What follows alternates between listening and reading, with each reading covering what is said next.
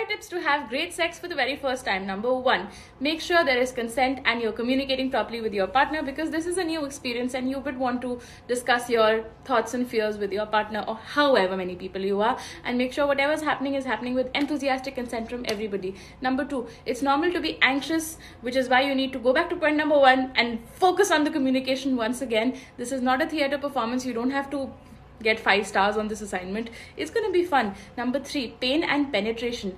Penetration is not the focus of sex, and you can have very valid sex without having any sort of penetration. But if you are afraid of the pain that might come from penetration, try to focus more on foreplay. This will relax your pelvic, relax your pelvic floor muscles and allow more blood flow there, which will make you feel more aroused and allow things to happen, like allow sex to happen more easily. Number four, you need condoms even if you're a same-sex couple. Please protect yourself from STIs. Use dental dams. And number five, have fun. Bye.